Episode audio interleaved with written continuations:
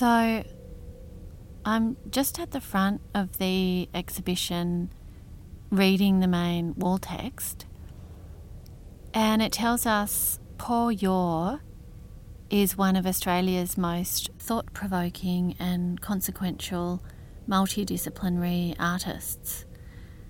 Yore's work engages with the histories of religious art and ritual, queer identity, pop culture, and neoliberal capitalism. This exhibition, called Word Made Flesh, is structured around five purpose designed spaces presenting specific bodies of work that recast a vast array of found images, materials, and texts into sexually and politically loaded tableau, celebrating hybrid and fluid identities, unstable and contradictory meanings, a queer alternative reality erected from the wasteland of the Anthropocene.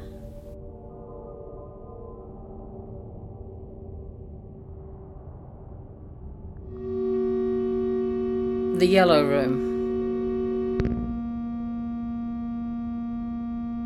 It was a cacophony of sound. They could almost be voices inside your own head. How is it that we have so much information but know so little, Paul says?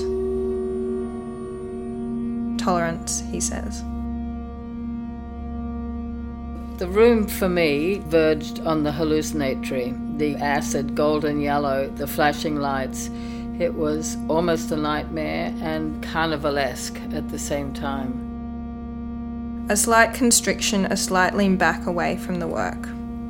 Paul says, I'm not afraid anymore. He says, You can do it.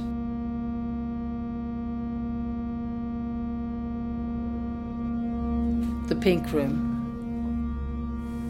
I am looking at several entwined bodies and hearing a conversation in the next room. It's a quilt, but the figures are painted.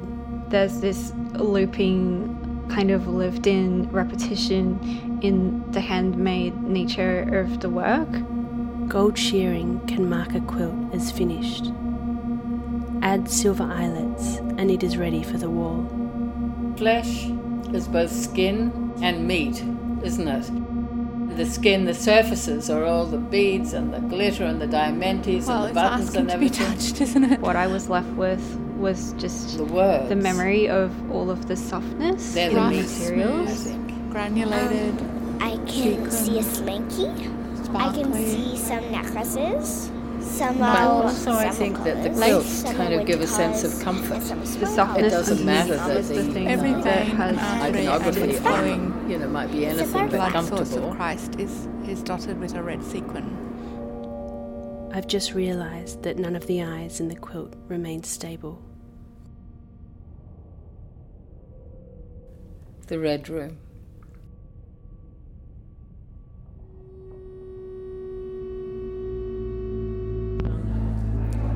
series of notepad drawings.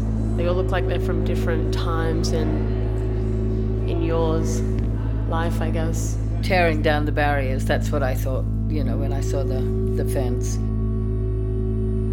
It's the type of drawing that, that anyone at any any period from any I don't read this quilt Part as of the violently as the others. could draw. There's something very adolescent, very teenage about the process. There's these figures that Um, are in Renaissance. Feels like sort procrastinating. that Maybe this is what Paul does when he's procrastinating from enjoying themselves sexually, doing the more heavy duty textile work. full of agency. Protest and, delight. outrage, and I think the redness of the room lends itself It's one to of these This that. one, the incisions are really Sentences is written in a different cutting out the heads pen ink, so figures. it's probably a piece of paper that he just.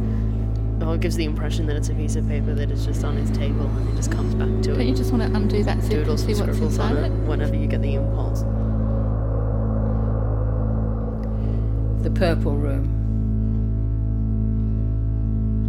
The fun fair is closer. Do you know that the more I look, the lot more lost I feel trying to narrate what I'm Written seeing. on one of the works is memory. The past lives inside the present. And another quote says, the darkest secret of your heart. And I thought that was really. I'm standing in the corner uh, of the gallery next to the major installation. And I close my eyes and I can hear the installation talking to me.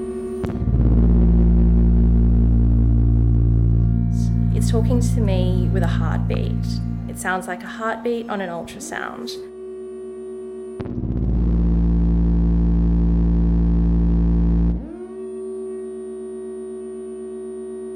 Drawn to the mirror, I see myself, my body distorted and squashed down, made to feel small, reflecting the entrance, the way I've come. I thought it was A a shoulder room, juts out, a savage angle. A. My distorted body feels like it doesn't belong.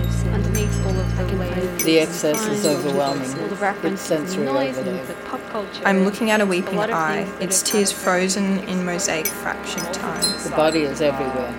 It's a functional body, not aestheticizing it, the body in any way. The flashing It is made from the amount tiles that have been cut, broken, and pieced together.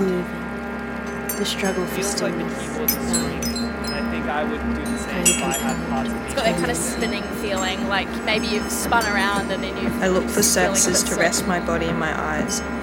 The body is exhausted. And Physically I and visually, and I, shards of light I got the and message reflection give me strength neon, and resilience. Excuse me for feeling.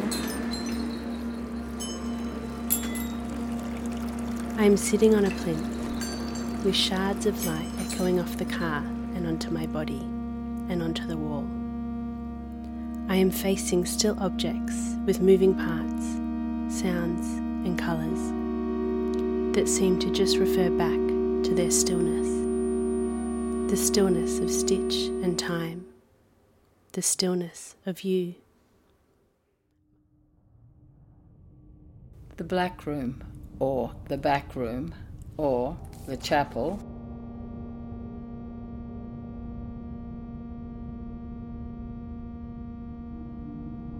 I feel as though I could be in a spiritual place, hushed, dimly lit, a sense of calm, away from the carnival. My glasses on, I see fag on the cross. I think it might be Andy Warhol's private chapel.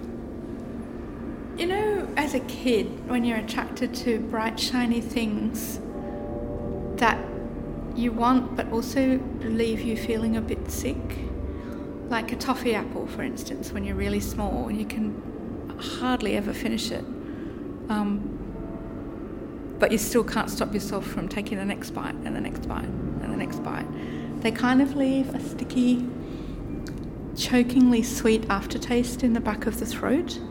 I arrive at the cross. Its shadow extends the form. Even as I'm It's a admiring the pornographic Christ meticulous figure. care of At the end of the earth, of see the death of the horizons, the generous genocide through our space may belong to an expansive catalog with heterogeneous mind is necessary. You're the one with the problem, Paul says.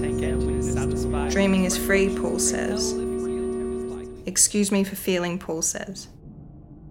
Time is not in time, Paul says.